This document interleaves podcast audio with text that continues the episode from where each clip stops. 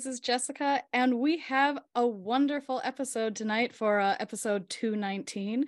Um, I'm I'm flying solo, and we've got Jason Fry here joining me. Um, if you don't know Jason, well, uh, I think it's time to um, get out of TV and, and films, it's time to get your hands on some Star Wars books because we have someone here who is such a prolific author and he has has uh, you know contributed so much to so many different types of Star Wars literature over the years. And I'm just so excited to be able to talk with him today about his career and um, just kind of geek out about Star Wars in general. So, Jason, thank you so much for joining me tonight. Thank you. I re- appreciate you having me. And geeking out about Star Wars is what I do. So, let's do it. Wonderful.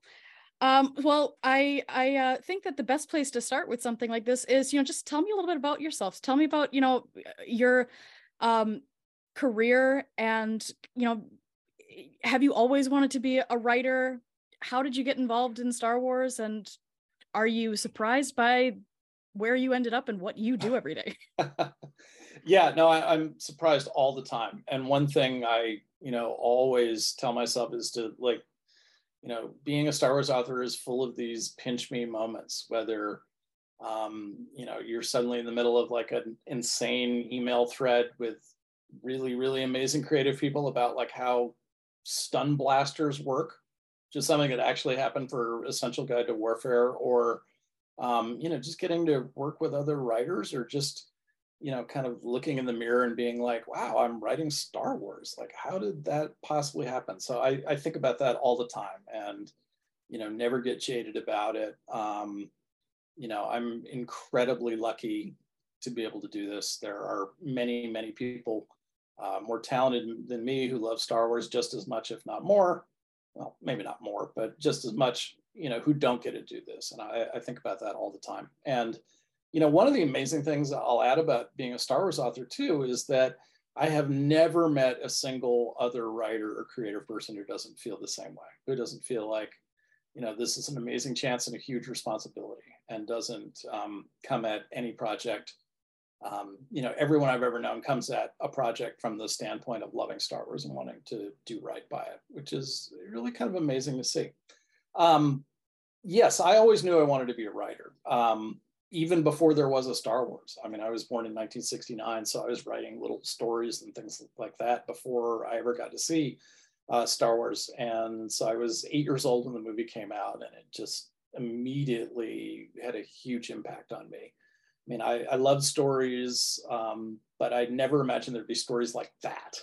I mean, that were you know full of cool stuff, but also had these kind of you know hidden depths to them, which I didn't couldn't really articulate at eight, but I knew they were there. That they were about family and values and good and evil and making your way you know through the world and through destiny and other things like that which is really essentially what stories are uh, fundamentally. And so you know i like to say and it's true that you know by the you know darth vader's ship is coming across the screen and keeps coming and coming and coming forever and by the time i saw the engines that ship uh, my life was different.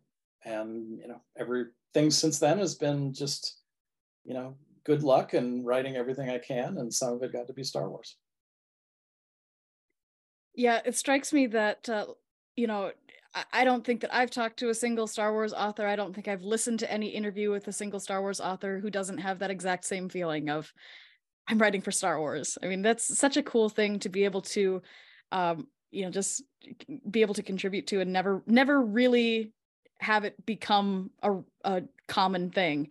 But um yeah i don't know it, it strikes me that uh, there are so many people who are still contributing today who you know have been around and and and saw the originals as they were coming out.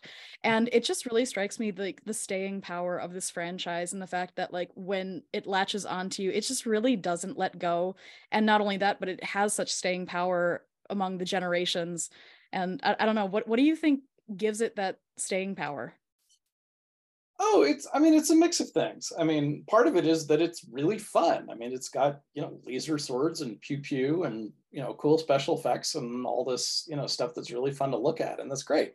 Um, but also, I think it's, again, it's that it's, it's deep themes. Um, you know, Lucas loved to talk about uh, Joseph Campbell and Hero with a Thousand Faces, et cetera. And, you know, frankly, I think some of that came a little later after George got a little self-conscious about it. And I think in the beginning, I think he just couldn't get the rights to Flash Gordon, but you know, that's fine. Um, but you know, all those things are definitely in there. And you know, it's every Star Wars story has has, you know, surprising depths to it. And it makes you those depths and those characters and the world building and everything else. I mean, when a Star Wars story works, you want to stay with it. You want to kind of see around corners and know more about these characters and you know, know about the history of the ships and all this stuff. And, um, you know, that's, I mean, one thing I'm careful about is that's not a substitute for the storytelling. The story has to work. But if the story works, then, you know, the way to stay with it longer is through things like that, which is really great. Um, the other thing I love about it is it's kind of endlessly renewing. I mean, you know, I was an original trilogy kid. I mean, like pretty much every dude in his mid 50s, like The Empire Strikes Back is my favorite movie. Um, but you know, there's a whole generation of prequel kids who are not kids anymore, and then there are sequel trilogy kids. Um, you know, when my own kids started watching Star Wars, it was right early in the Clone Wars, and you know that was uh, that was their Star Wars, and something where they could start off on, on an equal footing, and you didn't you know, didn't feel like you were kind of um, left behind by not having, you know, 20 years of experience in it. Um, same thing, you know, with the High Republic books now, et cetera. So um, the fact that it's endlessly renewing, but those stories kind of all draw from the same well and have the same values, I think is, is a great, uh, great kind of secret weapon for the franchise. Yeah, I, I think so. And, uh, you know, hopefully that won't ever change. I I think that uh, it's so fun to be able to have a franchise that exists in so many different mediums and it's great to be able to have the films, have these TV shows, have the novels, have the books, but you know, I mean for you like it's it's it goes beyond that. I am such a huge fan of the reference books um my i have two history degrees and so i have i have joked many times that my history degrees have served me far better in analyzing a galaxy far far away than it ever has in terms of you know anything that's resulted in making me money in the real world but um I guess that's yeah, just you, you can say that we're faking it. Oh, a little Punic Wars there, and you know the popes and anti-popes or whatever it is. Yeah, definitely. Well, that's what's so fun is to be able to um, see the places where where uh, you know George and other storytellers were drawing such inspiration not only from the world that they knew and yeah. um, you know the, the politics and culture and fears of their day, but then yeah. seeing when um, y- you just you just see it in little ways um, other places. I mean, I've already told you, and everybody's very well aware that I'm a Mando person, and I love um, Duchess Satine. I love yeah. the fact that Satine was based on Queen Elizabeth. She's my like my my my degree is in Reformation history. My yeah. my my specialty is in the English Reformation and and uh, Elizabeth the First. And so when I when I got into Star Wars, and I, I was a casual fan forever, and then I consider myself a pandemic baby mm-hmm. because mm-hmm. I, I found the Clone Wars during the pandemic. Oh, and, oh God, uh, what a perfect time for it! So perfect so perfect and and for whatever reason that was really what made it all come alive and it's been you know what you know three years now and uh this is this is three years worth of star wars oh, wow. so yeah so it's, it's just it's fun to see um from my point of view um where that history really impacts the storytelling because i think that it's a little bit different um with a franchise like this you know eh, eh, star wars it's it's space fantasy it is it's this it's this mythology it's the, these big plot heavy stories where like it really just leans into those really like those mythic tropes. Whereas eh, for me personally i see like something like star trek you know something that's a little bit more quintessentially sci-fi that to me is more of like the vehicle for um, you know, exploring philosophical ideas. You know, to, to me, Star Trek is the the first episode of Next Gen where they get put on trial for the sins of humanity. Like that is that's the vehicle that I see for for Star Trek. Whereas Star Wars is just so plot heavy, and it's those stories that just kind of draw you in. Um, it truly is our modern mythology, and so I mean, it really does. It has a power that I think transcends yeah. a lot of other stories today. Yeah, yeah, yeah yeah and self-aware myth making which is kind of mm-hmm. interesting. But again i always maintain you know the, the self-aware myth making part wouldn't work if the stories weren't um, weren't super fun. Um, when i when i um, i sat down with rian johnson to talk about the last uh, jedi novelization um, he told me something that has become just a commandment of mine for storytelling but i think is also a really really great lens uh, for star wars. He said that in talking about uh, the story of the last jedi he was like there's lots of lots of, of heavy stuff in there and really kind of moments that kind of hit hard and that are weighty. And he said but he always made sure that you were just a scene or two away from something light and flash gordoning. And i thought that was that was not only great advice for star wars and kind of a peek at the blueprint um, but also just great advice for storytelling period. So um, yeah. um, yeah so you know, I, I should really write that like, you know, above my desk here. Um, but uh, yeah, great commandment. And again, part of kind of the, the secret sauce. Yeah. So how did it all begin? What, what, what was the, the first project? What was the first thing that got you um, working in this franchise? Um, I was a, it, it was very funny. I, my friend uh, Daniel Wallace, who I co-wrote the Essential Atlas with, um, he was somebody I knew on America Online message boards a trillion years ago. We're talking like kind of the early 90s. Um, we were part of a, a, little community, which, you know, a surprising number of people went on to do Star Wars stuff. It was actually pretty great. Um, and uh, Dan was working on the essential guide to planets and moons, um, one of the kind of OG first generation uh, essential guides from Del Rey and I'd always been fascinated by Star Wars geography, and I'd kept like this big crazy list of the planets, etc. Um, and but I didn't want Dan, who I didn't actually know, I'd never met him, to feel like I was stepping on his turf. So I gave, eventually gave it to him after the after his book came out, and he was like, "Why did you give me? Why didn't you give this to me when I was working on the book? It would have been really useful. Like, what are you doing?" Um, and so we got to be friends that way. And, you know, he had been obviously vetted uh, by Lucasfilm, so he could write that. And he spoke up for me. And I actually got vetted to work on the old West End Games uh, Adventure Journal, uh, okay. series, which has a lot of kind of amazing lore in it, but was also a chance to be experimental. And it was also, I mean, really now that I think about it, I haven't thought about this before, but it was actually the blueprint for what I've done since then like it had short stories and lore and you know it's kind of a bunch of wacky stuff too. Uh, so i got vetted to do that and then west end games which actually weirdly was kind of financially an offshoot of a shoe company like it's very strange google it. Um, like they got overextended and the company shut down and i was just i remember being crushed. I was like that was my chance you know, I got vetted to do something and now the company doesn't exist anymore. And, you know, that was it. I'm going to regret this forever. Um, but, you know, Dan and I kept talking and eventually I got a gig as the book columnist for the Star Wars Insider. Okay. Um, which was amazing. And I, I got that not because I was a Star Wars fan, but because I was a journalist. Uh, I was working for the online arm of the Wall Street Journal at the time. So, you know, I had a track record in being able to write and being able to, you know, work with editors and hit deadlines and all that. Uh, but the insider gig was really fun. Like every month, I got to talk to a Star Wars author and take apart how they did what they did.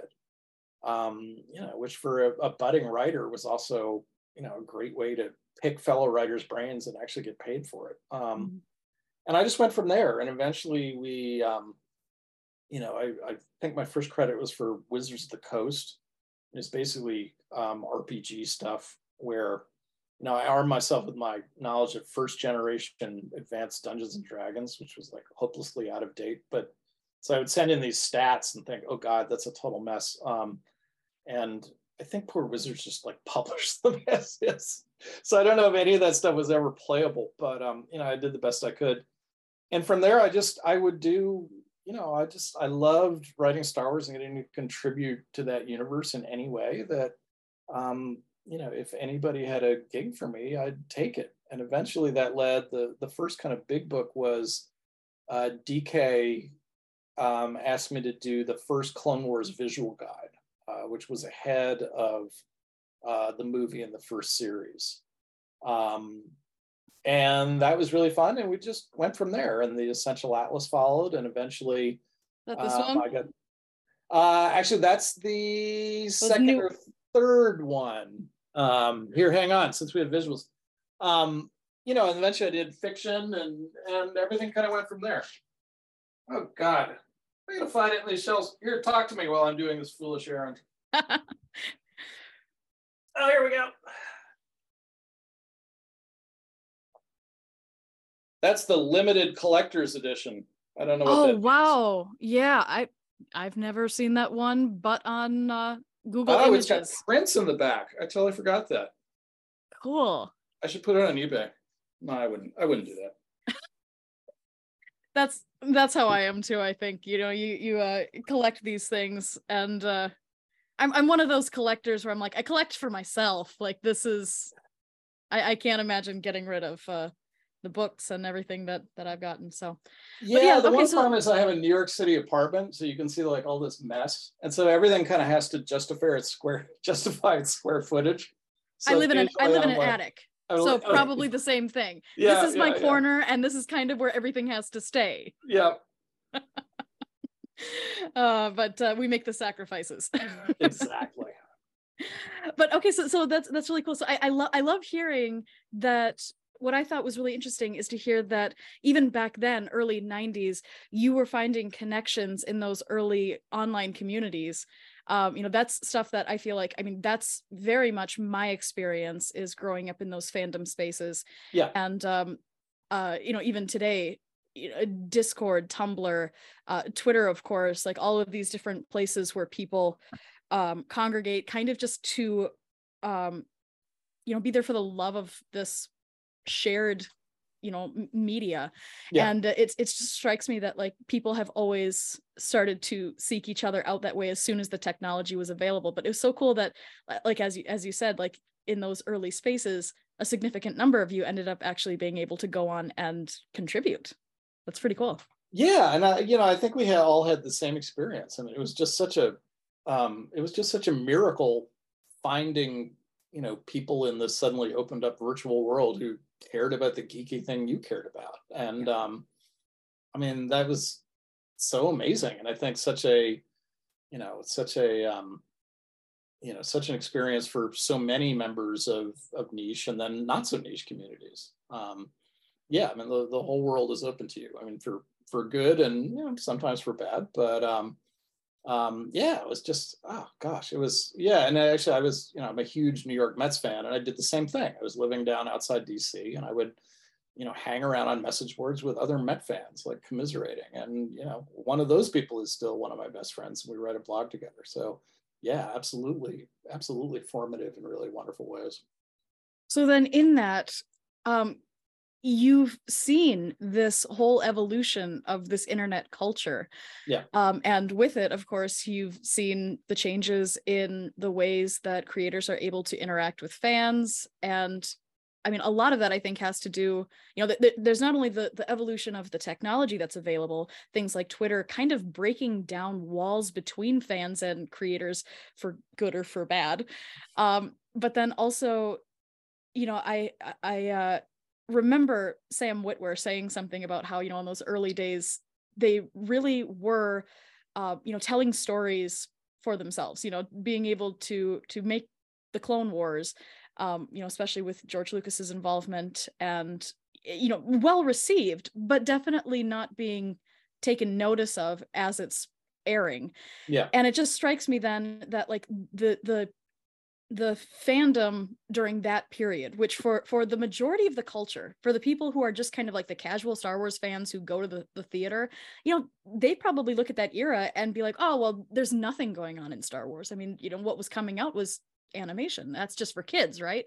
And so like you know you go from that and then it's acquired by disney and then things just change at the same time that this internet culture is really flourishing in terms of a place for people to be able to meet and not only just meet you know on on um, kind of private forums and servers and stuff but very publicly with things like twitter. So yeah. how how have you seen that evolution of fandom and what have what have you enjoyed about the changes and maybe what what do you wish you could go back to? Oh i mean that's a, a really interesting question. Um it's I suppose it's it's kind of like the parable that's not true about the you know the frog in the in the water that slowly starts to boil so you don't kind of notice. Um, in that I mean it was a it was always a super gradual thing for me because you know I mean dating back to AOL days, you know the level of engagement um, you know kind of built slowly um, with each. I mean, I never did MySpace or anything like that, but it would build slowly with um, Facebook and Tumblr and Twitter, and then as well as you know outposts dedicated uh, to Star Wars. Like I, I mean, I still have an account like on the Force.net message boards and things like that. Um, you know, so that was I mean that was interesting to see, and actually in a weird way, kind of paralleled my career going from you know doing more and more things and you know, and and I don't like the word high profile because I've, I've genuinely loved 99% of the things I've done, whatever they were. Um, but you know, it was certainly perceived that way. Um, you know, I mean, fandom today is is such an interesting thing. I mean, there are so many layers to it. I mean, there's a layer of, you know, there's a layer for people for whom Star Wars is a good grift. I mean, it's good culture war stuff, and you can get a rise out of people, etc. And you know, I think I've blocked all those people because I just don't have time for that. Um, and there's a level, there's a kind of a clickbait layer where you know every little tidbit of information gets spun into kind of a useless article, and you know, I don't really have much time for that because who does? Um, but you know, below that, there's a huge level of of um, fan engagement and creators, um, you know, talking to each other and talking to fans. And, you know, I love it when all those lines get, get jumbled up as they should, you know, and even then, you know, there are people who, you know, love things, there are people who passionately hate things, et cetera. And there's still a lot of tumult there. But, you know, I feel like 99.5% of that stuff all comes from a place of love and engagement and wanting the best for something. And you know even the even the actions interactions where you you kind of wish one party if not both had taken a step back and done things a little differently like they're generally coming from a place of passion etc and that's that's you know and that's great. And you know also i mean it's super important to remember you know the touch grass thing is you know most of the world is still lived outside uh, these virtual communities and it's the same thing. Like you know 99.5% of my interactions um, you know out there at cons and book signings et cetera have been wonderful. And i've left them feeling super energized et cetera.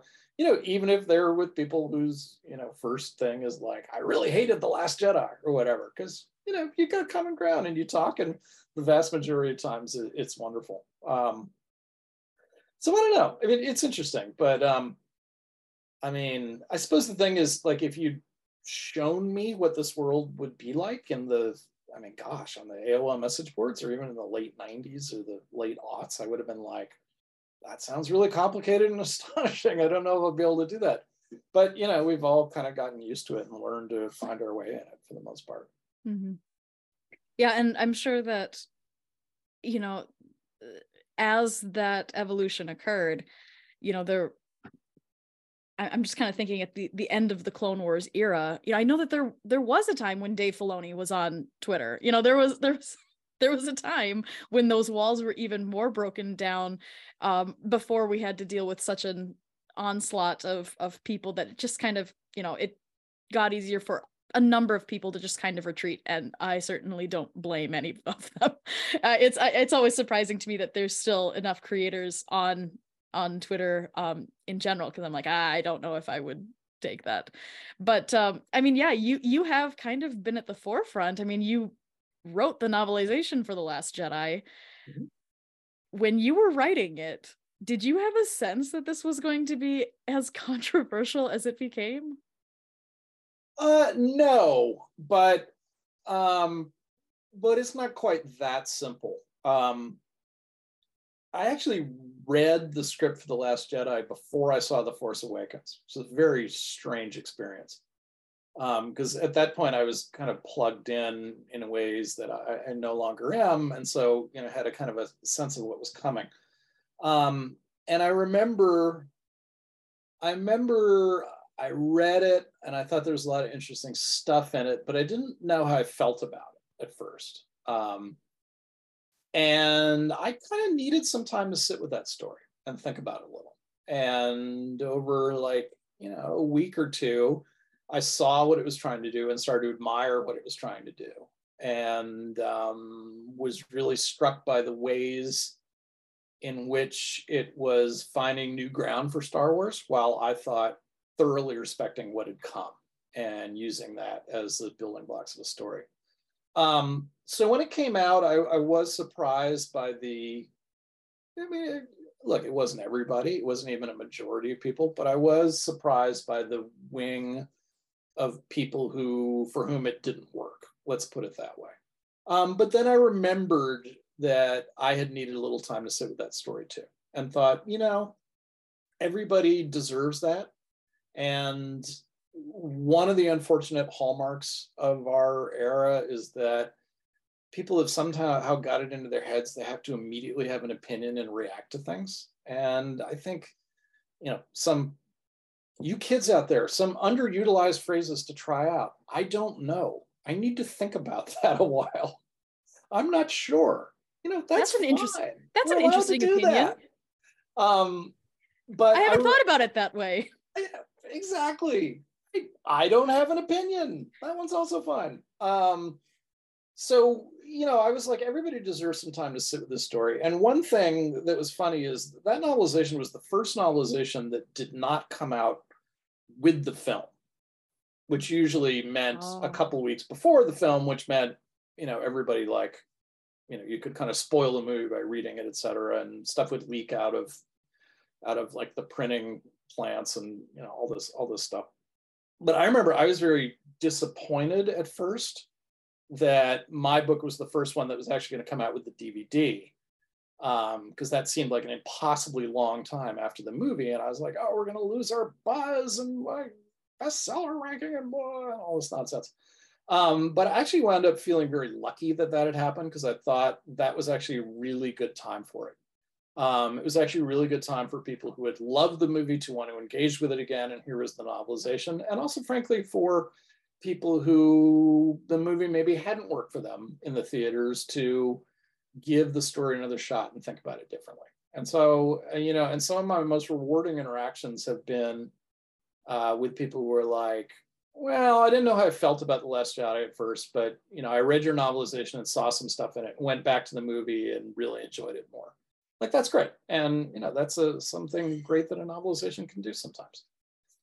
So that's, that's a very rambling, complicated answer. Um, no, I didn't see it coming, but in hindsight, I mean, it's a it's a difficult movie. It's not an obvious popcorn movie. I guess the place where I differ from, you know, really fierce critics of The Last Jedi, and you know, look, I respect their opinion. We're all entitled to it. Is that, you know, yes, The Last Jedi in some ways deconstructs Star Wars heroism and makes us question some things. Um, you know, it's not going to go the way you think.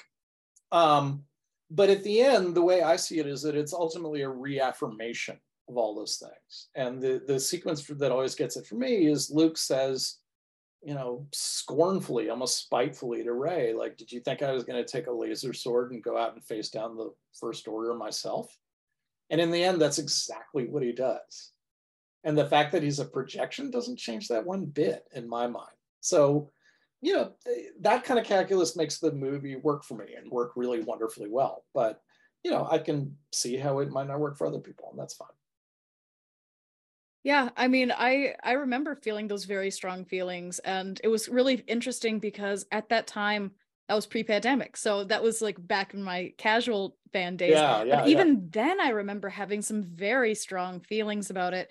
And you know, but for me, I think that um it kind of gets down to what we were talking about before this idea of mythology. I think Mhm. that for me the real difference is that subversion of of you know it's it it it really is playing with that idea of mythos and i just kind of feel like like to me when i watch then rise of skywalker it's like i can try i can see jj abrams trying desperately to rewrite this train that's been blown off its tracks and say Yeah. this is still mythology. This is still our story. And it's it's so interesting the way that um you know Rian Johnson wanted to subvert that but like you said like still like like try you know not take away the power behind it but just kind of throw everybody on their heads a little bit and I uh I feel that I appreciate it a little bit but I feel that but I, I appreciate that um you know with your novelization which I'm going through right now I have not finished it but um what I do really love is, like you said, there is a purpose that novelizations can have. You know, I, I do think that I criticize the sequels a bit in just in terms of there ended up being an awful lot of information that got given to fans in ways that were not on screen. And I kind of look at that and just kind of like, Ugh, you know, what are we saying when we are telling our audience like you don't get the full experience unless you you know what was it there was something that came out in like a minecraft game or something there was there was something Yeah. Fortnite, yeah, that's what it was. And and that's where I'm like I I don't know really what that speaks to, but what I do love is that with things like novelizations, you're able to I think kind of smooth the edges. I think that um kind of in the same way that the prequels had such a rocky reception and then you know I, I uh, first off over the years you know in in the same way that Ewan McGregor always talks about the fact that like the prequels were made for kids and that it's those kids who grew up with an appreciation for them. I think that everything um you know all all movies all initial reactions kind of get smoothed over a bit um because the fans who think that something doesn't fit eventually will give way to the people who it's always fit for them because they saw it all together. Yeah. But um it is just really cool to see that um, when you're able to take a novelization and you do such a nice job of not just translating what is on the screen from image to text but also diving into the characters psyches and and getting their motivations and really giving people a reason for like why you can trust what you're seeing on screen. That's what i think is is a hallmark of the best novelizations and i've always felt like you do that just wonderfully but um what what do you think makes for an effective novelization Well, it was interesting. I mean, I the Last Jedi was such. I mean, I had done um, some Clone Wars novelizations, et cetera, so I wasn't brand new to it. Um, but the Last Jedi was a special case because the director was also the writer. Um, and I mean, I agree. And actually, interestingly, one of the things that, that Rian told me sitting with him is as a kid, he would read the novelizations of movies he wasn't allowed to see. And so they were really important to him. And that's I, I think why he met with me in the first place, because you know he he cared about this, having had that experience. Um, another thing he did for me that was just extraordinary was he said, you know, I'm going to give you access to all the previous iterations of the script, and you know, anything you think you can use, go for it, um, which is incredibly generous. A lot of creators uh, would not have done that. Um, he was just generous and kind from the start. He was like, you know, if you're having any trouble, you know, you know, call me up, etc. Which I didn't do because when I first met him, he was in the final stages of like I think the sound mix um, for Last Jedi, and you know, then I was working on this like frantic uh, pace. But I thought about it a couple times, but I was like, the man just made a Star Wars movie. I was like, let him rest. Leave the man alone. Like, if anyone deserves a break, it's Rian Johnson. Um, the other reason, though, that I really didn't have to bug him was, um, you know, that script has never been published. But um, one of the things that's remarkable about it, it is very interior. Um, a lot of, of the script describes exactly what characters are thinking, what they're feeling, etc um, along with the action, which is not true in some scripts. Um, and that's often one of the things that a novelization can do, but the novelization author may be missing. Uh, but it was pretty much all there. So I had the characters' motivations, where they were in their heads, et cetera, because Rian had already given it to me.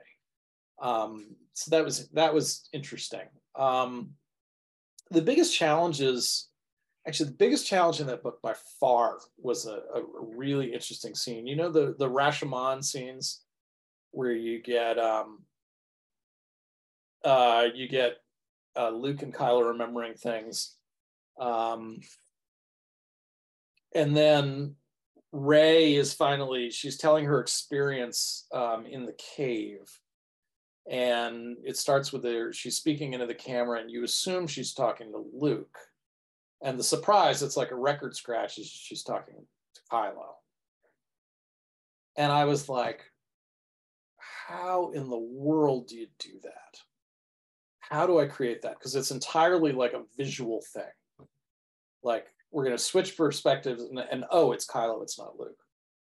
I was like, how do you do that in novelization? Um, that was really, really hard. I didn't have an answer and I walked around for like days uh, trying to figure it out. Um, so yeah, I mean, look back, the, the Rashomon scenes were, I knew how to do that. I was like, we're going to use, we're going to introduce each scene and the language is going to be parallel, almost exact. And then the differences will stand out more. Um, so that one I had down, but that how to recreate Rian's using visual language to surprise the audience, that was a huge, huge challenge. Um, so yeah, if you haven't read the novelization, read it and tell me tell me what you think of my idea. Um, but beyond that it was also it was just fun. I mean whether it was using you know additional dialogue for particularly like finn and rose you know i loved having more dialogue for them or incorporating deleted scenes um, or you know there were some scenes in there that either i wanted and thought up on my own or you know i talked through with lucasfilm and we decided uh, to do i mean it was just all a blast. It really was. It must be a lot of fun to be able to be in that place where you get access to those things that you know i mean like you said there's no reason a creator has to show you early scripts or whatnot. You know that these yeah. things are probably never going to see the light of day and yet you get to not only enjoy them in their original um, you know primary form but then be able to translate some of that for other people's enjoyment too. So that's just that's really exciting. Oh yeah. No it's amazing. I'll, I'll tell you uh, two quick stories from that that I, I find kind of entertaining though. Um, one thing we didn't get to do, um, there was an earlier version of um, Rose and Finn finding the master code breaker, in which they actually go on a heist with him, and it like immediately goes wrong, and he gets like basically hauled off in a net by helicopters, and then they like close in and put Finn and Rose in jail, like you know, it's the same kind of record scratch moment, and you they wind up the same way they, they did. But I love that scene because there was a lot of physical comedy in it and a lot of like kind of fun back and forth between Finn and Rose. And so I wanted to do that scene instead of the one in the movie. And we actually, so I wrote that and it was in there until the last weekend. Like we were done. They were holding like printers to print this out. And I was like, yes, did it. And then um, and then literally on the last weekend, somebody was like, I don't think a novelization should depart from, you know, the, the movie story quite this thoroughly. So can you put that back? Which in hindsight was the right call. It was it was pushing it too far. So I, I don't I don't bemoan the call at all, but that scene was really fun. So I'm waiting for some kind of anniversary where we can, you know, find some place that'll publish the alternate version. Um, the uh, where was I going with this? Um, I don't remember this is it, but it's oh oh yeah no I do remember. Sorry. So I did. The funny thing was I was writing off the script, etc. And, and of course you know hadn't seen the movie. Um, but they did arrange a screening for me in November uh, before uh, the movie came out in December, and it was like in in Burbank, you know, in like a Disney facility. And um, so I went down there and met some some Lucasfilm people there, and um, it's a little screening room, and it's like I thought I were going to be in a theater. Like, what's going to happen? We're, you're just in a little screening room with a couple of seats, and it's pitch black. Like they just shut the lights off and the movie starts, and it's pitch black. And I had a notebook with me, you know, to write down, you know, things I wanted to incorporate, figuring this was kind of a polish pass to get little things I didn't have. And within 10 minutes, I realized the script I'd been working from was not the final script. Mm-hmm. There had been another iteration. And actually, the whole first like 20% of the movie was sequenced utterly differently. And I was like, and kind of panicked there in the dark. And so I started frantically writing notes. And I get out, I got out of the theater and looked down at my notes. And because I couldn't see, like all the notes were basically on the same line. it was just this sea of ink and they were all useless. And so I just, you know, kind of had to do the best I could. And somebody asked me, like, um, you know, a, a, couple of the the um, kind of Luke um, speeches to Rey about like the Jedi text, et cetera, and are not quite what's in the movie. And I'm like, I did the best I could. I couldn't read my notes in the dark. Sorry but um, no, the whole but the whole experience was so much fun, and um, you know, like I said, even the the missteps and mistakes like that, you know, I still enjoy. It was all part of kind of this crazy process and this great roller coaster ride. Well, it strikes me too that it's a good reminder that this kind of work is very dynamic, and it's e- e- even in something like this where you are the sole writer of the novelization, it's a collaborative process. Yeah and it it um you know I I think that there's very few art forms that are truly individualistic.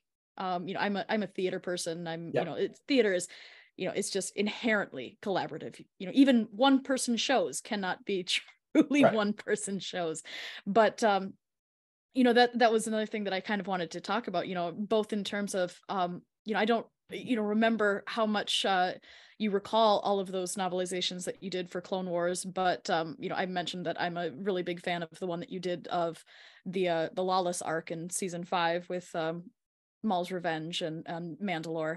Shadow and, uh, Conspiracy. Shadow Conspiracy. yes. Yes, yeah. that's that's it. And um, that one I, I, mean first off i have to say your your the, the book is very well received and we we quite love it over on um, the obatine discord server. So um, they're very excited for this. Um, you are still currently i believe the only person who has written satine from her point of view.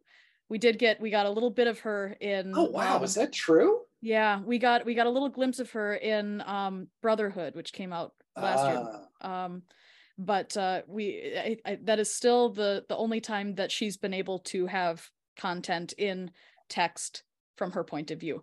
And i well, that's I, tragic. Just, we need more Satine point of view. That's what i'm saying. Like it doesn't that's, even have to be me. Like let's let's let a bunch of people do that. That'd be wonderful. I I agree, uh, but to be fair, you are still first on my list of who I want to see ever tackle like a, a novel of of uh Obi-Wan and Satine on the run or things like that. Oh, thank so, you. That'd be so much fun. That would be a lot of fun. I love Dave Filoni. He's been a godsend for Star Wars. And as a fan, I am so happy with everything he's done. The fact that he is still doing it. But but that was a, a super fun book. But it, it's interesting. We've been talking about kind of differences. Um, looking back on the differences there, um, kind of in the experience were, were great. Like, you know, the the Clone Wars scripts um, talk about collaborative processes too. I mean, all those um, episodes are such wonderful collaborations between, you know Dave, the writers, the you know the animators, the cinematographers, et cetera, that it's interesting to look back at the scripts compared to the finished product project uh, product and see you know how they evolved.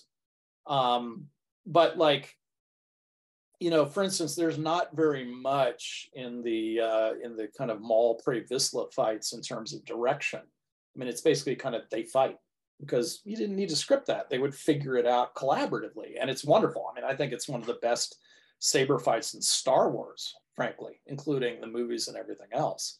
Um, and you know, all came from Dave and his team doing amazing work together. Um, but as a you know, as a novelizer, that was a huge challenge because then, you know, there wasn't footage, there wasn't previs to see or anything like that.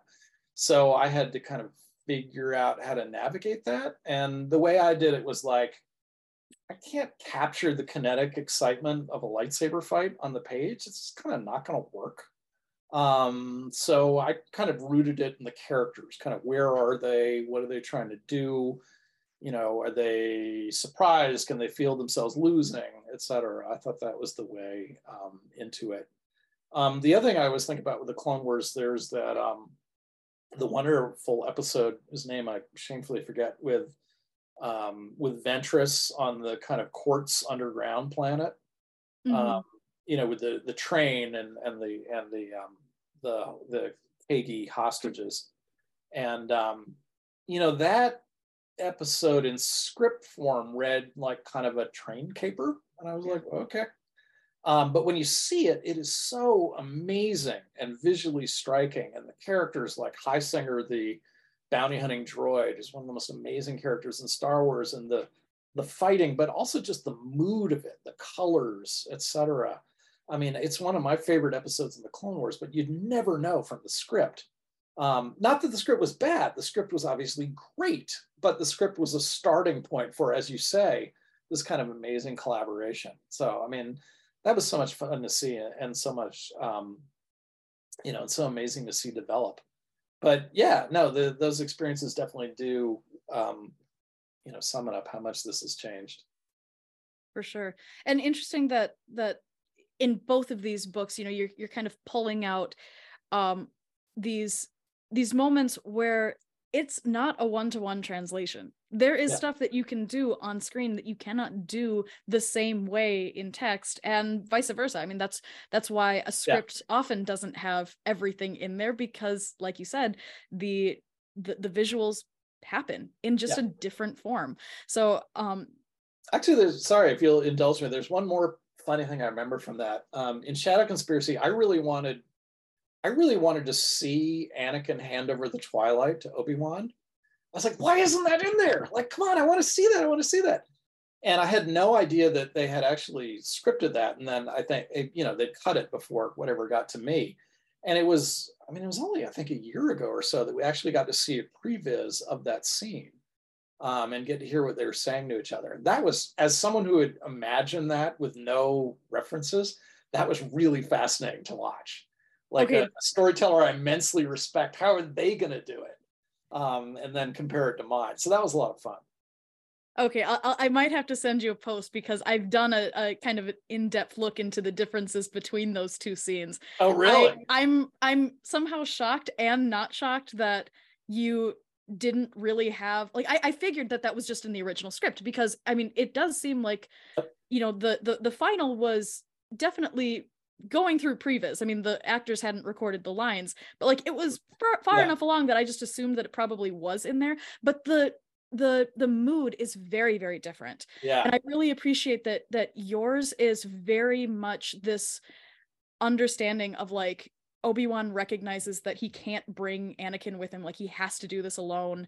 He doesn't want to get Anakin in trouble. Whereas I'm not as big of a fan of the deleted scene that that we see where it's played a little bit more lighthearted and humorously where like it's like Anakin doesn't really get how heavy this situation is. And so I I just I love that scene. That's probably my favorite scene of the entire novelization and it's precisely because I just love seeing that connection between Obi-Wan and Anakin.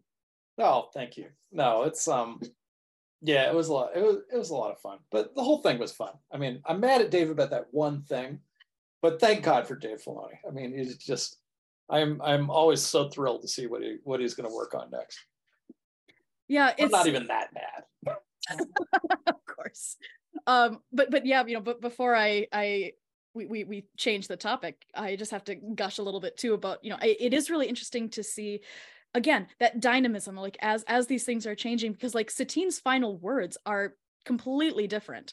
And i've i've written a little bit on on that too like th- how intriguing it is that like in that final scene what we see is her focusing on obi-wan. She tells him that she's always loved him that she always will and that's the moment that we're left with which is s- such an intriguing moment in and of itself because i feel like you have to pair that with the fact that like her last words to him are i love you and i always will and anakin's last words to him are i hate you mm. and it's just like that that moment where it's like he's lost both of these people who are just you know these experiences are so so different but um I actually really do love what's in the novelization, which is that she doesn't really focus on him. Not at least not in terms of like her final words. She says something like um like basically remain true to yourself because I always did. And like I, you know, maybe I'll have to to find it, but like it's it's really an interesting um choice for um just a second here. Um she says, Remember, my dear Obi-Wan, no matter what, don't let go of what you believe in. I never did. And I've always thought that like I, I really do like that one too, because they're both characters who have so much integrity. Yeah. And I like that it's that moment where you kind of see that like this is like the first big loss for him at the end of you know like at the start of revenge of the sith like this is like i mean i think that this is like the first big thing that happens in the year 19 bby it kind of it's kind of the death knell of peace in yeah. the galaxy yeah. Um and it just kind of strikes me that like he's going to go through all of these losses and he never does fall. He never loses that integrity that he has and i love that she's the one who tells them that she held fast he needs to hold fast and he does. It's also I, I did not know the elizabeth the first thing um but that feels very elizabeth the first so. Yeah it uh, i mean apparently it's i mean it's it's Elizabeth the First, but it's Cate Blanchett's Elizabeth the First. It's it's right. the two movies that came out, which was always really interesting because the first movie that she did came out 1998, so right around Phantom Menace, so right around when she would have been kind of the same age Satine was, and then the second one came out just as they were starting clone wars which again like works out just really perfectly right. and so that was golden age and so like yeah i mean th- so interesting very fascinating the way that they kind of adapted like like the movie itself you can if you watch it which it's a little mature don't watch it with the kids around um but it's really interesting because it's um there there are there are scenes there are full lines of dialogue that just sound like they're coming directly out of Satine's mouth and it's it's very much playing with that idea like like strip away the cultural context you can see why it would have inspired something you know this this catholic protestant divide going yeah. into this pacifist death watch um, divide where there's just so much difficulty of like how do we live together like how do right. we how do we pursue um, a culture you know i the, the, the reason why i have always felt so strongly. I mean, I just I love Pre Vizsla as a villain, and the reason I love him is because you kind of get it.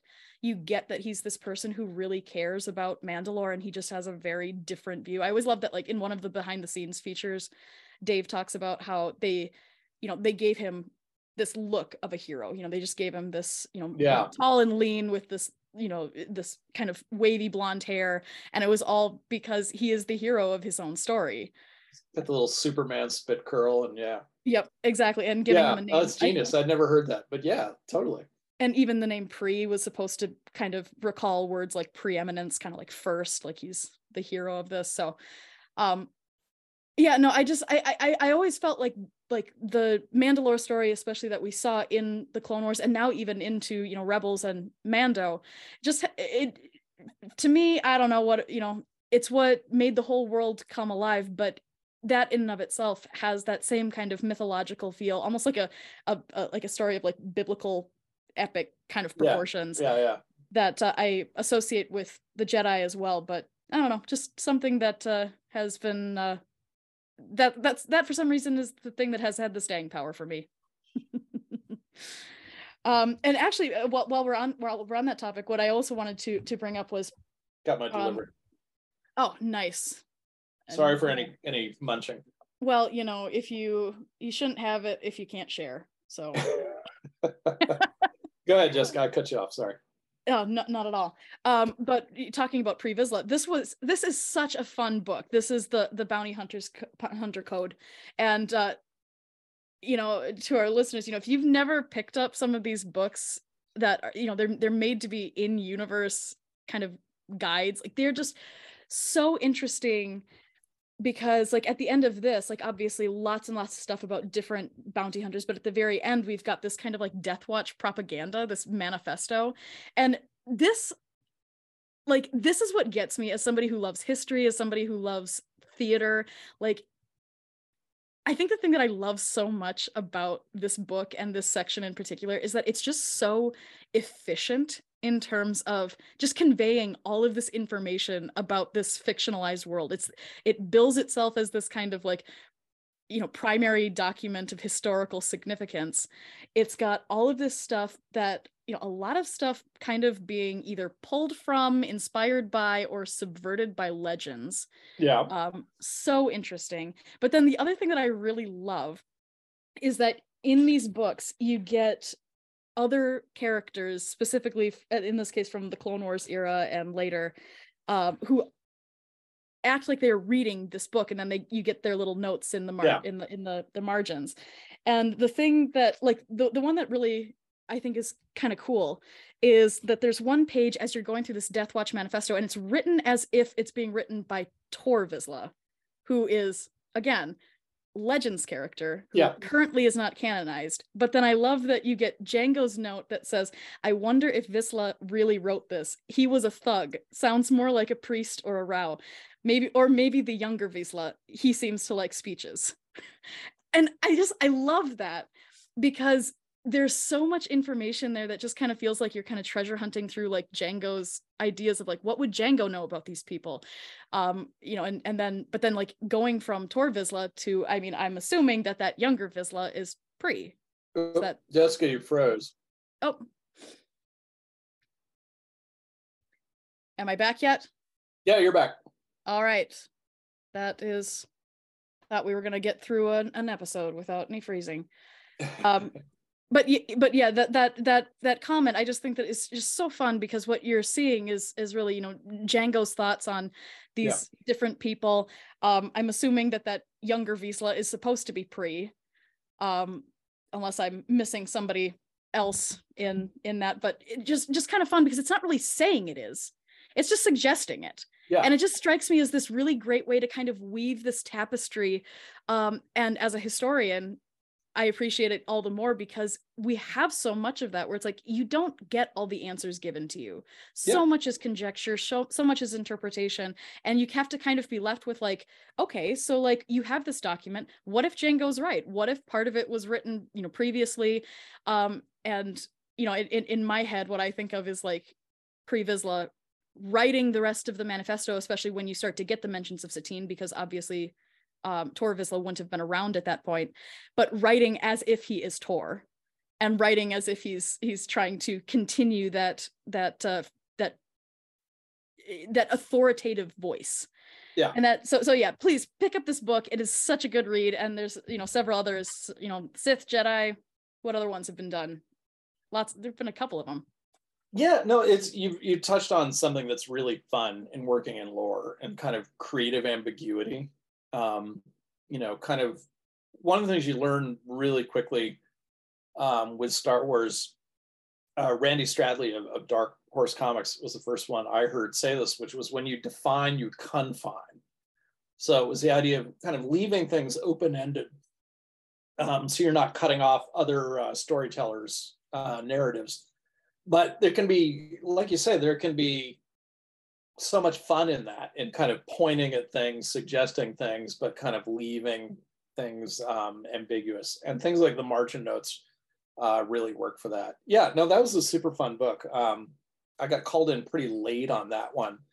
Um, uh, dan wallace and my my my dear friend ryder windham uh, were working on it and i think needed somebody to kind of you know jump in and, and take on some of the word count and i was i was happy to do it because it was mando stuff and i thought it'd be really fun and i wanted to work with them. Um, and just away we went and, and had a ball with it. Well, I, I think it's funny because i've i've seen people who you know like i said as a historian i look at this and it's like i get exactly what you're going for with these these kinds of primary documents the that amb- ambiguity and the fact that like you're you're not supposed to be able to pin everything down. And yeah. then i've seen people i've seen people take this and like use it as like an argument against the pacifists and i'm like it's it's propaganda. I need you to understand that it is meant to be in in universe propaganda. And i think that um, i mean there's even been a fabulous uh book um, that Pablo Hidalgo did on Star Wars and propaganda and all of those in-universe elements, which again, just to me as a historian, just makes this world just sing with a reality that yeah. not every franchise has because it just feels like something that you would see in our world today. Yeah, yeah, no, absolutely, and that's it's also it's just really fun to do.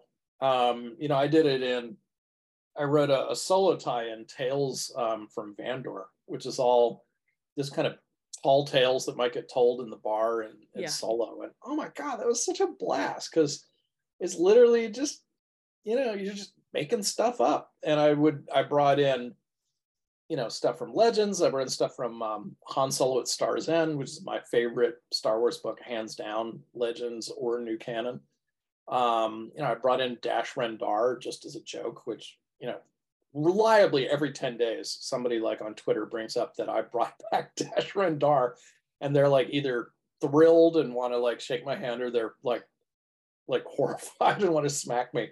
But either way, I'm like, it's a reaction. That's great. Um, you know, as well as just making stuff up. But you just you never know where that goes. I did that in Rey's Survival Guide too. Like Rey's Survival Guide is this crazy tall tale about the emperor like burying all this secret stuff in the Jakku deserts. And then that turned into a major plot point in the aftermath trilogy and has informed like the first order in the unknown regions. Um, so you never know. But I mean that's part of the fun of being a, a you know a Star Wars storyteller, whether it's a little story or a big one, um, is that you know the vast majority of authors treat it like a common sandbox, and you've been yeah um, given free reign to play with like greatest toys ever. But you know, we all understand it's not they're not our toys and you got to share them you can't take them with you when you leave. Somebody else is going to pick them up and do something else with them and that might be what you have in mind and it might not be and but either way you know that's what's going to happen. And um, there's a generosity to that that i think is really kind of amazing and it's great to be a part of and i hope it comes across as as as fun to you know to the readers who who see the end product. And not only that but see the stories kind of you know um, seed each other and inform each other over time. I can't imagine it's entirely without the uh, kind of stress and strain of it it, it it it's not easy to play in a common sandbox all of the time.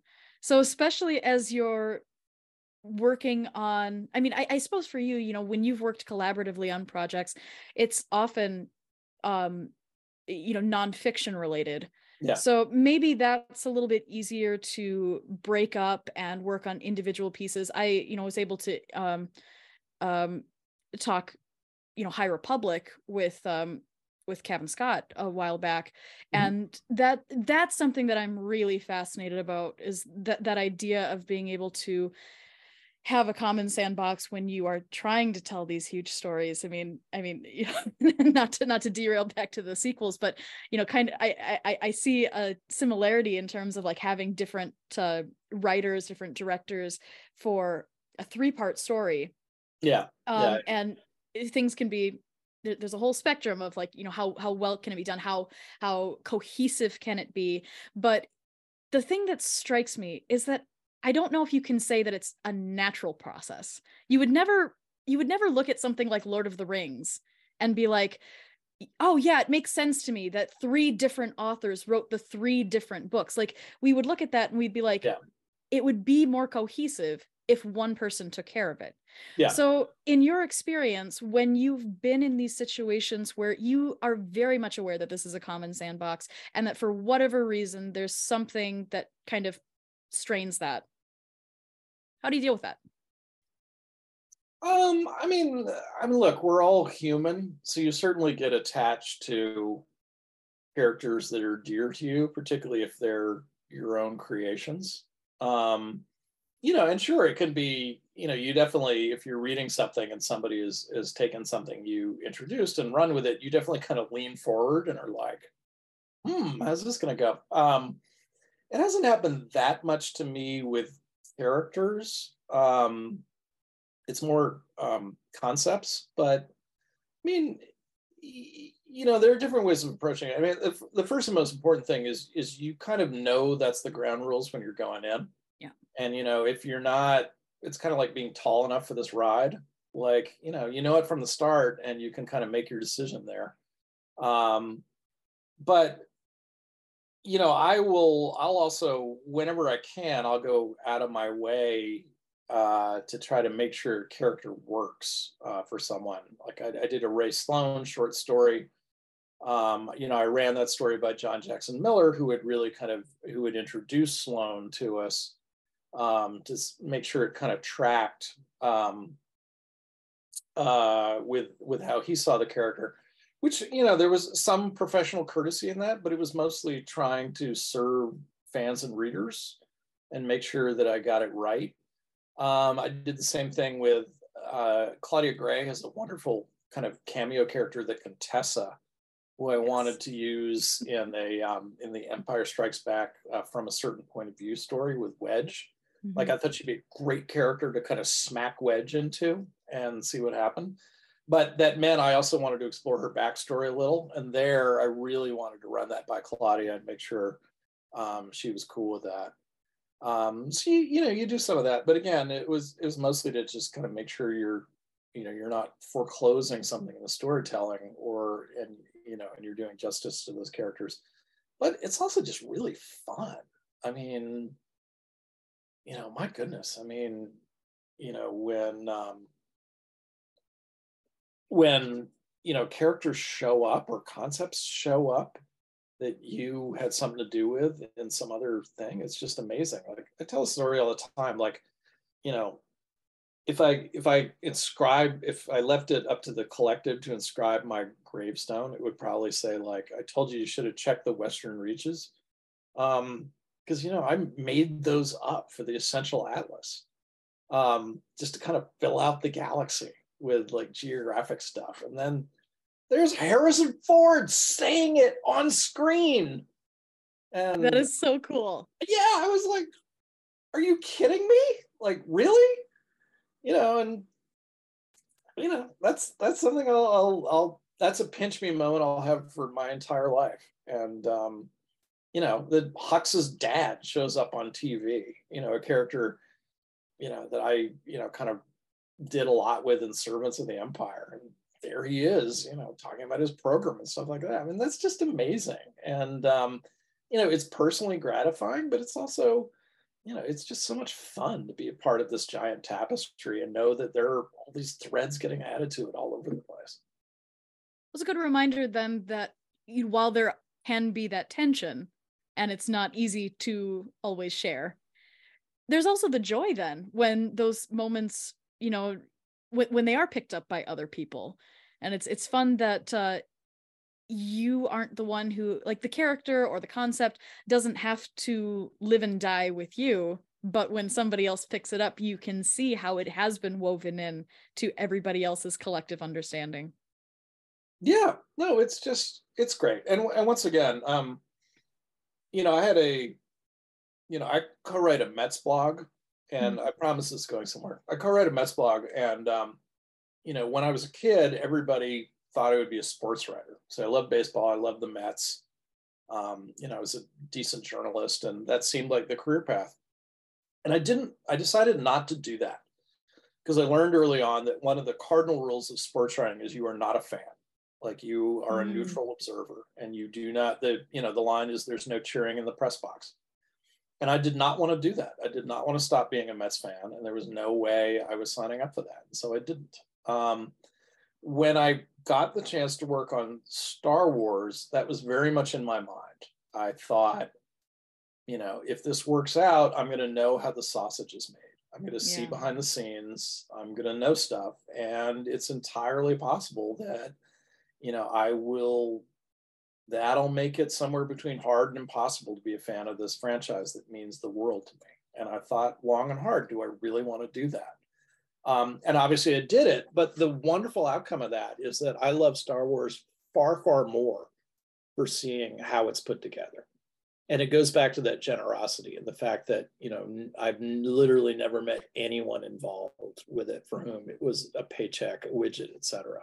Like I, no, I've never met anyone who doesn't genuinely love it and want to do right for it and you know that's such a great starting point. and i think there are lots of franchises that can't say that um, but it's amazing and it's amazing and humbling to be a part of but it makes me happy as a creator as a, a writer but also as a reader and as a fan which i you know have never stopped being and never will stop being well and you've certainly been able to leave your mark with all of these different um you know we, have talked about novelizations.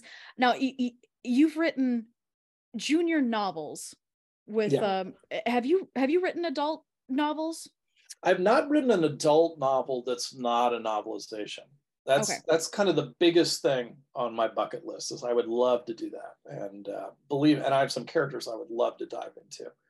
So maybe someday but you know there are a huge number of people who want to do that and if i get my chance i will be ecstatic but if not i will be you know, ecstatic reading all the great books um, out there, including I'm about to d- dive into this one. Yes, so exciting. Delilah. Really excited. Have you read this? Not yet. Yeah. Anyway, yeah. I mean, I mean, look at this. How cool is this? It's so cool. And, you know, Star Wars does that all the time. So awesome. Well, yeah. Well, you'll have to put Obi Wan and Satine on that list just for me because yeah, that's definitely that's. I think that would be a great, uh, you know, novel and to to do it at a level beyond the junior novelizations would be fabulous. Yeah. So, but then, so, so, I mean, yeah, re- you've kind of got that divide between like, there are specifically like reference books, mm-hmm. you know, like the, the character encyclopedia for Clone Wars, yeah. um, which that, that's fun. I mean, that, that, you did, you did both of them, right? You, you yeah. originated it and then did the update after season seven. I mean, how big of a project was that? Uh, you know, the update was really interesting because, I mean, the original, it was, um, sorry, more props um like the original was super fun and uh, I love this book, but it was fairly early on in Clone Wars. And I remember um, I remember one one funny exchange with that I had with the editors was, you know, God, there are about 20 clone pilots in there. I know. And about Clone Pilot 10, I was like, I have nothing I can say about these clone pilots. They're literally the same person they're quite literally the same person. Like, what do you want me to say? They fly a fighter and they die. That's what they do. Um, but so by the time we got to to to upgrade it for join the battle, like there were so many more characters that we were mm-hmm. able to, you know, we we had such a broader um, range to choose from that that was great and a huge relief. But also, you know, like just changing it up so we could also, you know, not everybody needed a whole page. We could do little capsules, etc um, that was great. Plus, it was, it was also it was just such a blast to kind of go through, you know, my memories of the entire show, and like, you know, writing even this little capsule biography of a minor character would remind me of that episode and that arc and all those connections, and you know, make me want to dive back into the show all over again. Which I mean is really what a Star Wars book should do. Mm-hmm. It should mm-hmm. make you, you know, it should leave you with like you know a big list of things you want to check out not as homework but because it sounds yeah. really fun whether those are movies or shows or other books or comics or whatever so when you do that do you start basically just with uh, like like like do you start with a rewatch on your own or are you starting with things like wikipedia or how do you how do you go about holding all of that information in your mind as you kind of plan this this this encyclopedia that can't say everything it can't have everybody in there but it yeah. also has to be comprehensive um, well you know as you say you know every a book even something where only one person is their name on the cover which is so unfair is a collaboration so you know, for those books, I mean, there was, you know, terrific editors at DK. I mean, David Fentiman was the editor on the on the Clone Wars book.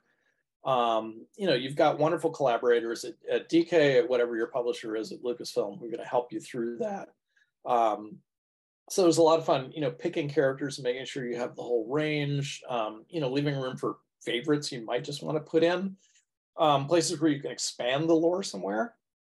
Like, is there a character who doesn't have a name, which might be fun to do, etc. Um, but then also just kind of, you know, thinking about, you know, what's this character's purpose? What do you want to say about them? What's the feeling you want from this? Um, but one of the great things about being a Star Wars author um, working in lore is that every project is different.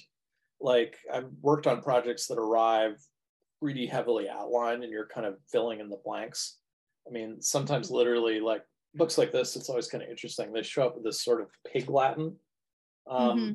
You know, and then you kind of replace it and, you know, make the line scan, etc.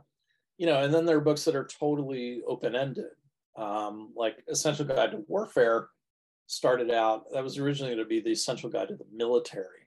Um, Karen Traviss was going to write it. And then she and, and Star Wars kind of parted ways. And the book kind of, you know, got passed over to me. Um, but that was really all there was. And, you know, I wanted to reimagine that book um, for a couple of reasons. One was I had my own ideas about um, approaches I thought would be fun to take. And I also I wanted to create some distance there. Like I didn't want people to get the book uh, with the title of Karen's book, and then because I knew immediately they would, as we all do, they would like compare it to whatever they had in their minds about what Karen's book would have been. Um, and so, you know, we got to start kind of totally fresh there around that basic concept and, and go from there. Um, so, but I love that there's a huge range there. Sometimes, you know, you're kind of the music is written and your job is to kind of, you know, learn the dance moves and make them work. And sometimes it's like completely open ended and you just kind of go. But again, always with a team helping you out.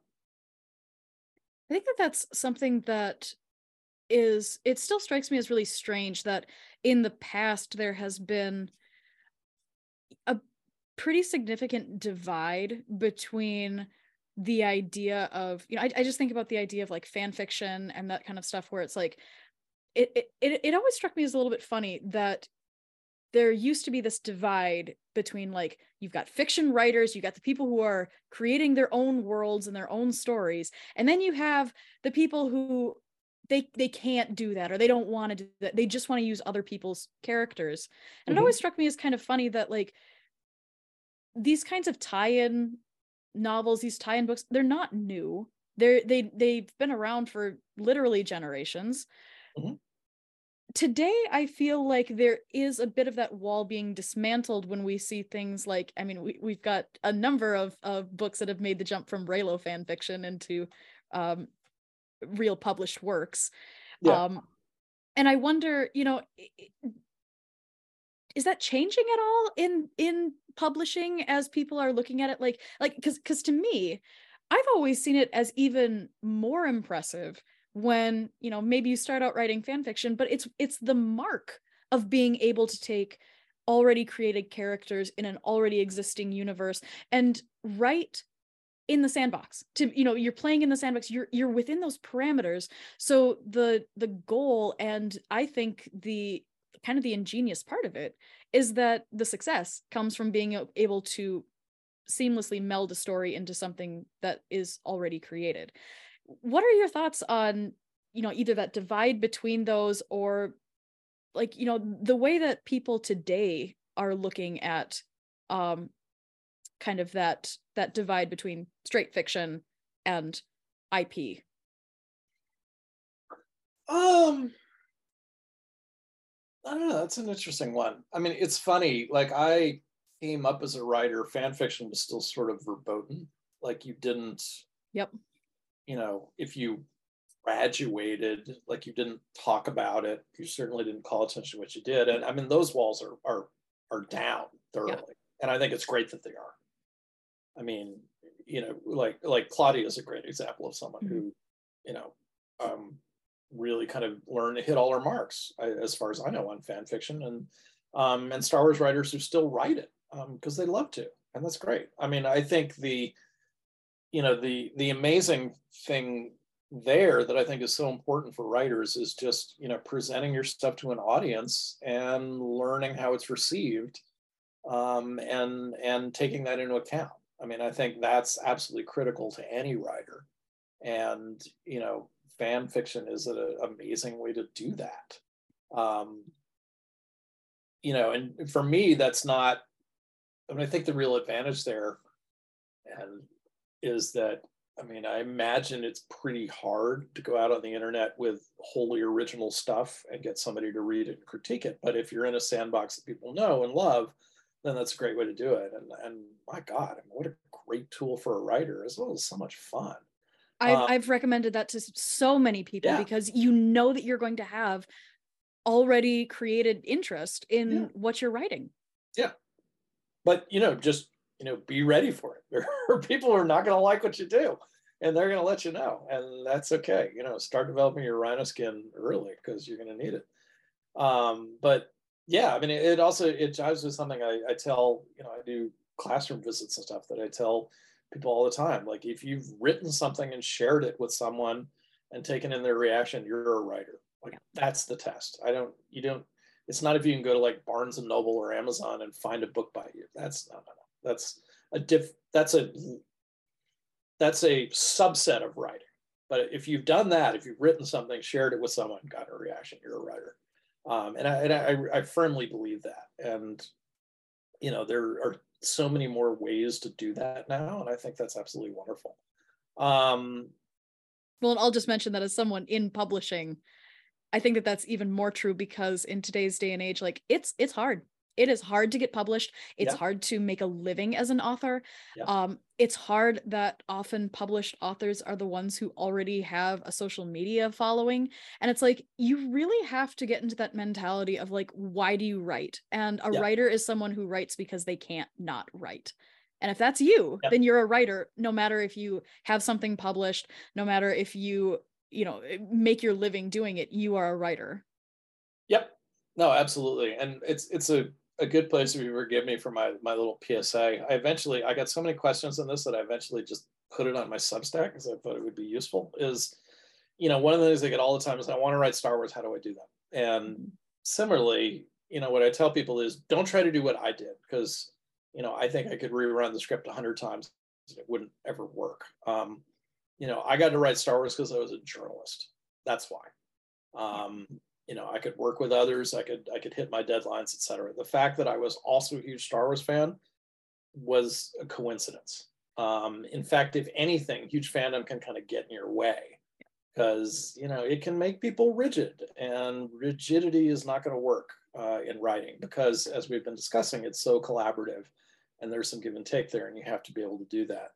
Um, but what I tell people is, as you say, as you say very well, you know, write because you love it. That's right because you have to, because that's what's going to sustain you. Um, and you know that can be existing IP, or that can be a local newspaper, or it can be your own creations, whatever it is. But write, write because you love it, and be willing to work on that, and be willing to find the time and stay up late and everything else, and keep going, and do that. And that's the part you can control and everything else, whether it's your own creations, and I, I, know this all too well, or IP, like you cannot control things at a certain point very soon after it leaves your hands.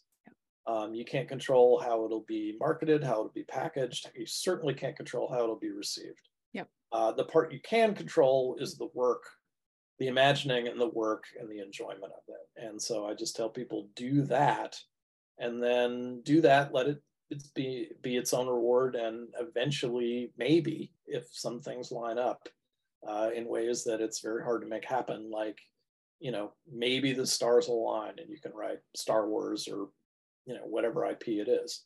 But if you go into that as the starting point i mean it's a recipe for disappointment. Not because you're not good you may well be but because so many things outside your control have to work.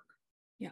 And that's the thing too is that again being in publishing just looking at the numbers i have had friends who have kind of lamented like oh you know i'm you know I, i'd love to write i'd love to get published and i'll you know i'll tell them you know make sure you're doing it not you know because you want to make a profit but because you have something more because it might not happen yep. but even beyond that like i've looked at people's like numbers on on you know their their fan fictions and i'm like i need you to understand that you have more eyeballs on your work now than 98% of people who get published. And part you know part of that is like i feel like people don't really recognize that. I think that yeah. you know people generally if they don't know publishing they do just think that like oh it's like any other you know professional work. You do it and you are getting paid and you are getting paid well. And unfortunately like that's just not how it always happens. So it's one of those things where you kind of have to interrogate yourself and say like what is my measure of success here? Why am i doing it? And then i think that when you do look at things like that sometimes it does actually give you a reason to kind of push even more into those volunteer but you know really meaningful opportunities like fan fiction where if you know that like you're getting your community through that if you know that you're you're making people happy and they're actually able to leave comments and tell you that you don't get comments usually on books that just go out the door you know bound with paper and ink. Like it's yeah now now you might get that based on a social media presence but i just think that like some people like fan fiction is not something to thumb your nose at because there really are benefits to being able to have that in with the people that you want to create for. Yep. Nope. That's perfectly said absolutely.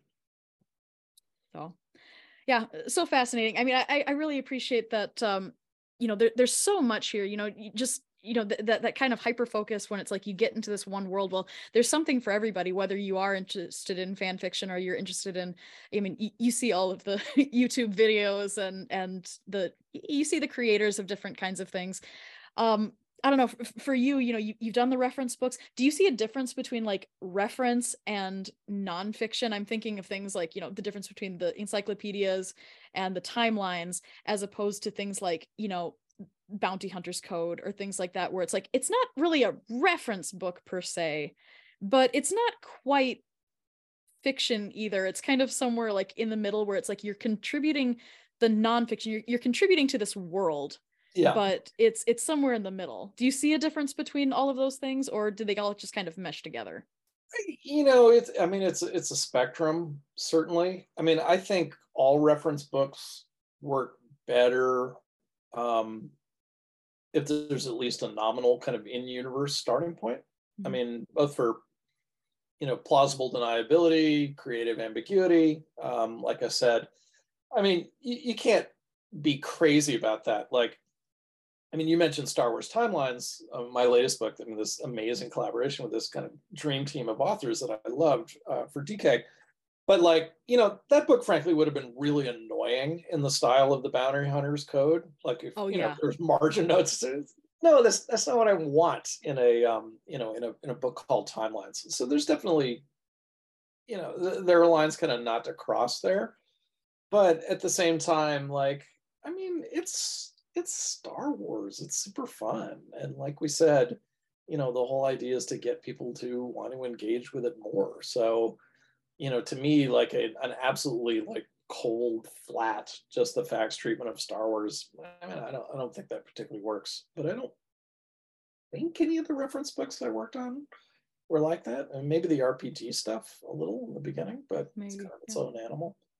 What is the stuff that you particularly love to work on? Characters, eras, like what is the thing where it's like that's that's what I want? Oh, well, I mean, this will sound like a cop out, but I mean the joy of Star Wars is that you know it's um there's something to love everywhere. Mm-hmm. Like I mean I I like to say what are we up to now? Eleven movies? Is that right? And how wonderful it is that I, have got to like kind of do the math in my head as opposed to being like there are three. What are you talking about? Um, but you know I like to say kiddingly but truthfully that Attack of the Clones is my 11th favorite Star Wars movie you know, when there's a new one, I'm pretty sure Attack of the Clones will be my 12th favorite Star Wars movie. hey, now we're gonna we're gonna have to revamp that. you get where I'm going. But yeah. you know, I have done a lot of work on a lot of books that is drawn heavily on Attack of the Clones, and I've had a blast doing that. It is so much fun. So, you know, even something that doesn't necessarily connect with me the way the other 10 do um, is still so much fun. So, you know, I never limit myself in Star Wars that way because, I mean, if, if that's true, you know, everything is true. Um, that said, you know, I grew up with the original trilogy. Um, you know, Han Solo is my favorite character as a kid. Um, you know, the number one thing on my list, if I ever got to do it, would be a Han novel, which I would just love to do. Um, yes. Um, I'd love to do like a Jabba the Hutt novel, kind of talented Mr. Ripley style, where like, you know, the psychotic villain is the protagonist and you realize you're rooting for the wrong person And how do you do that? Um, I think it'd be a lot of fun. I'd love to write a um, a Tallie Lintra book. I actually outlined a Tallie Lintra kind of origin book that I thought would be amazingly fun to do. You do know that there's someone on Twitter who's going to be very excited that you said that, right? Oh, I do. Believe me. Um, believe me. Yeah, I. Uh, yeah, we we have the same interests in mind. But um, if it's not me, it should be somebody because I want to read that book. Um, yeah yeah, I mean, you know, I'm just, I mean, there, there's so many characters like that that I would I would love to see. The the Han thing is actually a, a funny, quick story. I wrote um the we'll do props again. I wrote the Weapon of the Jedi, which by mm-hmm. the way is the secret prequel to the Last Jedi novelization. I could not have written that novelization uh, without this book because the Force is essentially a character in this book, and I feel like. Mm if I did my job, it is in the Last Jedi novelization too. But there's a direct through line between those two books um, that I found really rewarding. But so you know, Weapon of a Jedi came out um, in the run up to Force Awakens, and it has this kind of frame story uh, for Force Awakens around it. And um, I was asked if I wanted to write this, and it was going to be the first, you know, Luke Skywalker's first new canon lightsaber duel. Um, I was like, sure, of course, because why wouldn't it? But the um, the thing that I was immediately struck by is I'd never really been a Luke guy. Mm-hmm. Like I didn't really quite feel like I got the character, and I always I was more a Han guy. I was like, I thought Luke should have like run off with Han and been a space pirate because it sounded way more fun than like hanging around and taking orders. Why would you do that? Um, but you know, I was was no fool. I was like, yeah, I'll write it. And so I took myself to like Luke boot camp and watched the movies and really studied Mark Hamill and and what Lucas wanted from the character, et cetera. And it was great because I wound up with this appreciation of Luke that I hadn't quite had, despite having been, you know, a Star Wars fan my whole life. And that was wonderful. But I had started out as a Han guy. So I was telling this story probably in a somewhat more coherent fashion at a con, and I was sitting next to um, Greg Rucka, um, who wrote this, who wrote the Han book. And um, Greg has this wonderful gravelly voice, and he keeps looking at me. We're literally sharing a microphone. He keeps looking at this story, and he goes. Finally, he takes the mic and he goes, he goes, "That's really funny to hear, because I'd always been a Luke guy, and when they approached me about writing the Han book, I didn't quite know what to say." and uh, Mike Siglain, the Lucasfilm creative director, is monitoring the panel and he's looking over us. And finally, he leans over to the mic and he goes, Why didn't one of you two idiots say something?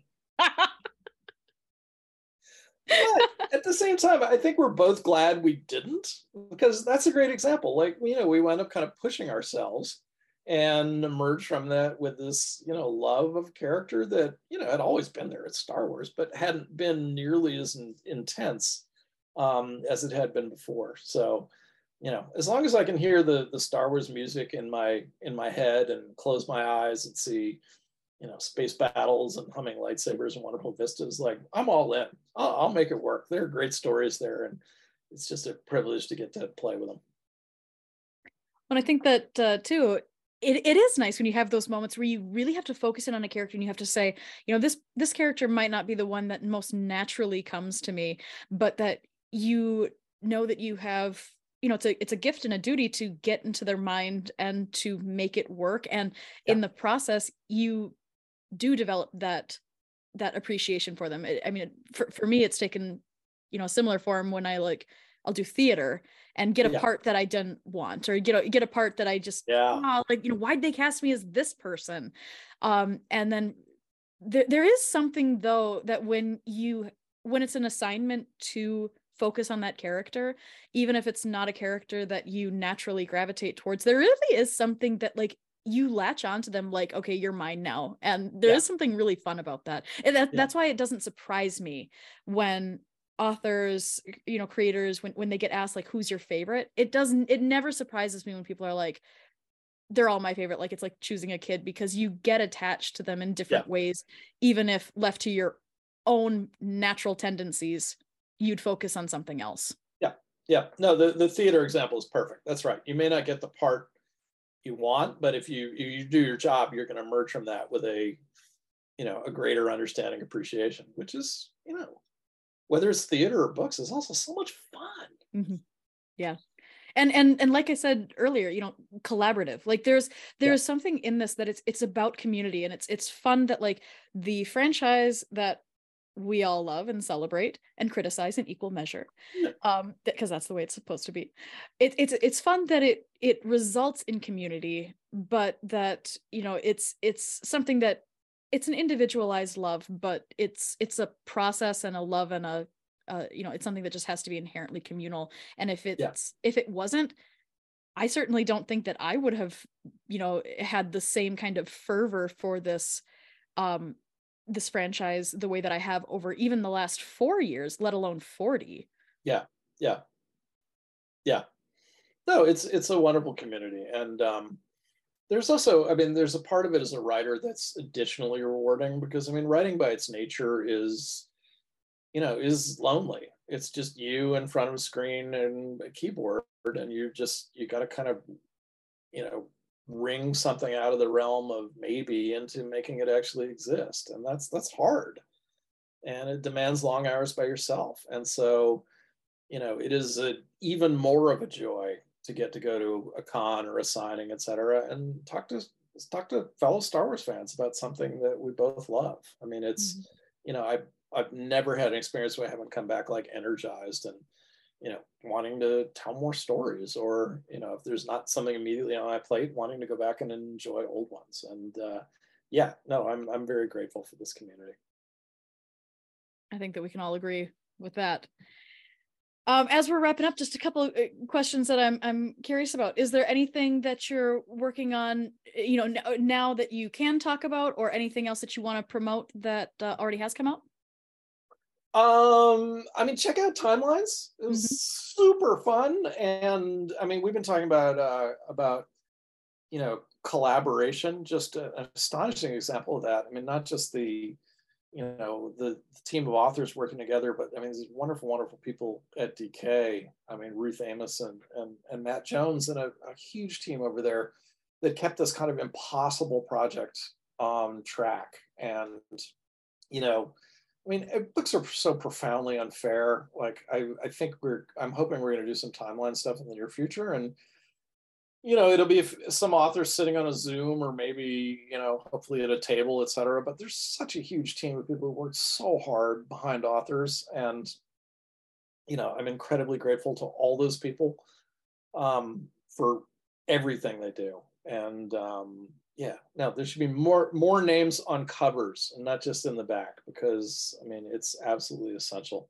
Uh, but that book was a blast and just huge, huge amount of fun. And um, like all Star Wars reference books, you know, showed up immediately out of date, which is one of the frustrations of it. Like, you know, the new stuff you can't get in. But um, you know, while I was working on on my segment of that, I you know I had that experience, which I hope other people have. Was like, oh yeah, I gotta go watch that Clone Wars episode again, or I gotta go, you know, check out that comic I'd forgotten about, and you know, just dive back in and uh, and enjoy things. Um, in terms of current projects, I'm working on some geography stuff, which I can't really talk about, Woohoo. but yeah, is, is super exciting, and I hope it will bear fruit in the not so distant future. And then, you know, um, who knows? Hopefully, a con near you, if you happen to be where the con is, and uh, some other things. like Um, that that was just very ambiguous. That was a little ambiguous. It'll it'll make sense soon, but uh, yeah. yeah, people will get it. but um, no, it's just you know, as I said at the very beginning, I mean, I just feel incredibly lucky to get to do this, and you know, incredibly lucky that I remain, you know, get to be a creator, but remain a reader and a fan and a viewer, and you know, all these great things, and um, you know, that's that's as much a privilege as all the rest of it.